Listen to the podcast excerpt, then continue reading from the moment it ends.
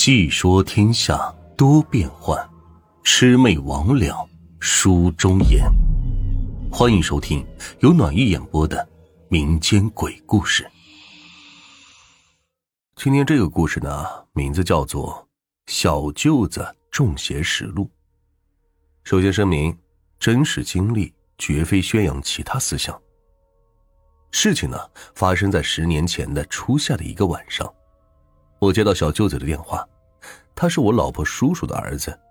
他说搞了几斤青蛙，叫我过去帮忙加工一下吃宵夜。我这个小舅子长得牛高马大，孔武有力，胳膊上和胸口上刺着过肩龙，这乍一看跟黑社会一样，其实就是个不务正业、好吃懒做的不良青年。我知道这青蛙是个保护动物，况且当时已经是十点多钟了，就不想去的。但是架不住他苦苦哀求，只好答应。等到了他家里，就发现客厅的沙发上还坐着他的两个朋友，一个在用剪刀剪着青蛙的脑袋，一个在剥皮，搞得这地砖上是血迹斑斑。在他们的脚边还有着一个脏兮兮的口袋，这里边装着的是等待着宰杀的青蛙，足有五六斤重。我当时就感到吃惊。问他们这么多青蛙是从哪里搞来的？小舅子穿着大裤衩，踩着人字拖，一边抽烟一边得意洋洋的说：“自己和两个朋友冒充是联防队员，从偷捕青蛙的外乡人手里没收的。”这说完了，还不忘耸耸肩头，好像我不知道他胳膊上有一条过肩龙一样。我说：“杀这么多青蛙是犯法的。”小舅子怪笑一声说。你不去告发，谁知道？除非你去告发。我当时也是哭笑不得，只好坐下看电视，等他们把青蛙杀完了，帮他们加工。此时，坐在单人沙发上向前倾着身子看电视的小舅子，突然一个狗啃屎，一头栽倒在地，接着四肢抽搐，像极了一个正在游水的青蛙。他这怪异的举动引得我和他的两个朋友哈哈大笑。这小舅子是周星驰的粉丝，动不动就会做一些无厘头的表演逗大家开心。但是，我和他的两个朋友脸上表情立马变得凝重了，因为我们已经不笑了。这个小舅子还在重复着青蛙游水的动作。我和他的两个朋友感到疑惑，走到他身边一看，发现他脸色青紫。双唇紧闭，我用手在他鼻子上一探，竟然没了呼吸，这可把我们吓得魂飞魄散。片刻慌乱过后，我们大喊着“快送医院”。此时，他老婆和孩子都被惊动起来，走出卧室见此情景，吓得立马大哭起来。我和他的两个朋友把他从地上扶起，架到背上，轮流着背着他磕磕绊绊的往医院跑。好在医院距离他家只有两三百米，几个值班医生简单的问了一下情况，查看一番，就说我们医院设备简陋，建议你们还是去县医院。可是突然躺在床上状如死人的小舅子突然翻身而起，虽然紧闭双眼，但是挥舞双手，嘴里发出呜呜的叫声，好像非常反对去县医院。那个声音跟狗叫有几分相似，情形是十分可怕。我就壮着胆子走近说：“你不要激动啊，不去县医院看，那这怎么看病啊？”谁知道他竟然张开嘴巴想咬我。我对未知的神秘力量一直心存敬畏，当下我大喝一声：“妖孽，不要猖狂！”招呼着他的两个朋友和医生帮忙，把他就按倒在了床上，又找来根绳子，把他结结实实的捆成了粽子。这小子此时睁开眼睛，目光冰冷。他恶狠狠的看着我们，吭哧吭哧的喘着粗气，我们也不敢耽搁，急忙把他抬上救护车，送去县人民医院。接诊的医生估计也是第一次看见被捆得像粽子一样的病人，多少是有些吃惊，叫我们赶紧解开绳子。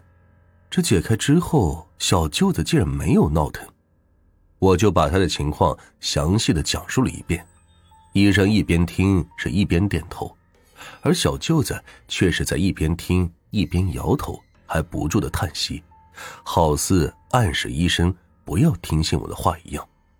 他脸上的表情也是十分的诡异。医生要求对他全身做个 CT，可奇怪的是，检查结果一切正常。医生好似对这种情况司空见惯，轻描淡写的说：“回去再找人看看嘛，如果不行，再去市医院看看。”回去找人看看，我若有所思，扭头看着坐在一边的小舅子，只见他面露一丝得意的微笑，可是我怎么看他的微笑都显得有些狰狞。回到家之后，他谁也不看一眼，倒头就睡。由于担心他再出什么意外，我和他的两个朋友只好留在他家看着他，一直到第二天中午，他老妈把一个神汉领进房间。他还在昏睡。这个神汉在附近十里八乡是有点名气的，六十多岁的年纪，瘦小枯干，尖嘴猴腮的。这一进门就发出了一声幽怨的叹息。只见他走到小舅子床边坐下，把手搭在他脉上，闭着眼睛，像极了一个老中医。大概有五六分钟，他停止把脉，开始咿咿呀呀的唱了起来。意思就是小舅子无意间得罪了某路大仙，请求大仙放他一马。就这样唱了十几分钟，神汉对小舅子的老妈说：“说这个大仙脾气很大，不给自己面子，请他另请高明。”等到天傍晚，小舅子老妈又带来了一个虽然老态龙钟，但是目光犀利的老太婆，也是搭脉、唱歌，最后是摇头而去。看着不吃不喝、不言不语、只是昏睡的小舅子，这一家人都慌了。我当时就说：“既然这个方法不行，只能去市医院再去看看了。”可谁知道床上的小舅子突然是坐了起来，一边摇头摆手，一边指着自己的胸口、脑袋，意思是自己没病，哪里也不要去。我说：“这不行，你有病就得治。”可是小舅子的目光又变得凶狠起来，我迎着他的目光，厉声说道：“怎么不服气是吧？不服气，现在就送你去。”他扯起床头的毯子蒙在头上，又开始呼呼大睡。等到第二天，我和他的两个朋友，还有他的表姐夫，开车把他送到了市第一人民医院。从上车的那一刻起，他还是带有着强烈的抵触情绪的。由于担心他路上折腾，我们就带了绳子、胶带，准备随时把他给捆绑起来。但是越接近医院，他的情绪越变得平静了，目光也变得柔和了。等到了医院，两个朋友看着他，我和他表姐夫忙着去排队挂号。当我们领着他去二楼的门诊的时候，他突然冲进楼梯边的卫生间里，我们急忙是跟了过去。只见他趴在立便器上，大口的呕吐，这吐出来的都是粘稠的绿色的液体。我们几个人当时看的也是目瞪口呆。就这样，足足吐了两三分钟，他如释重负的站起了身，含糊不清的说：“呃，我没病，你们偏不信。走，回家，路过陈记旅入馆，我们喝几杯。”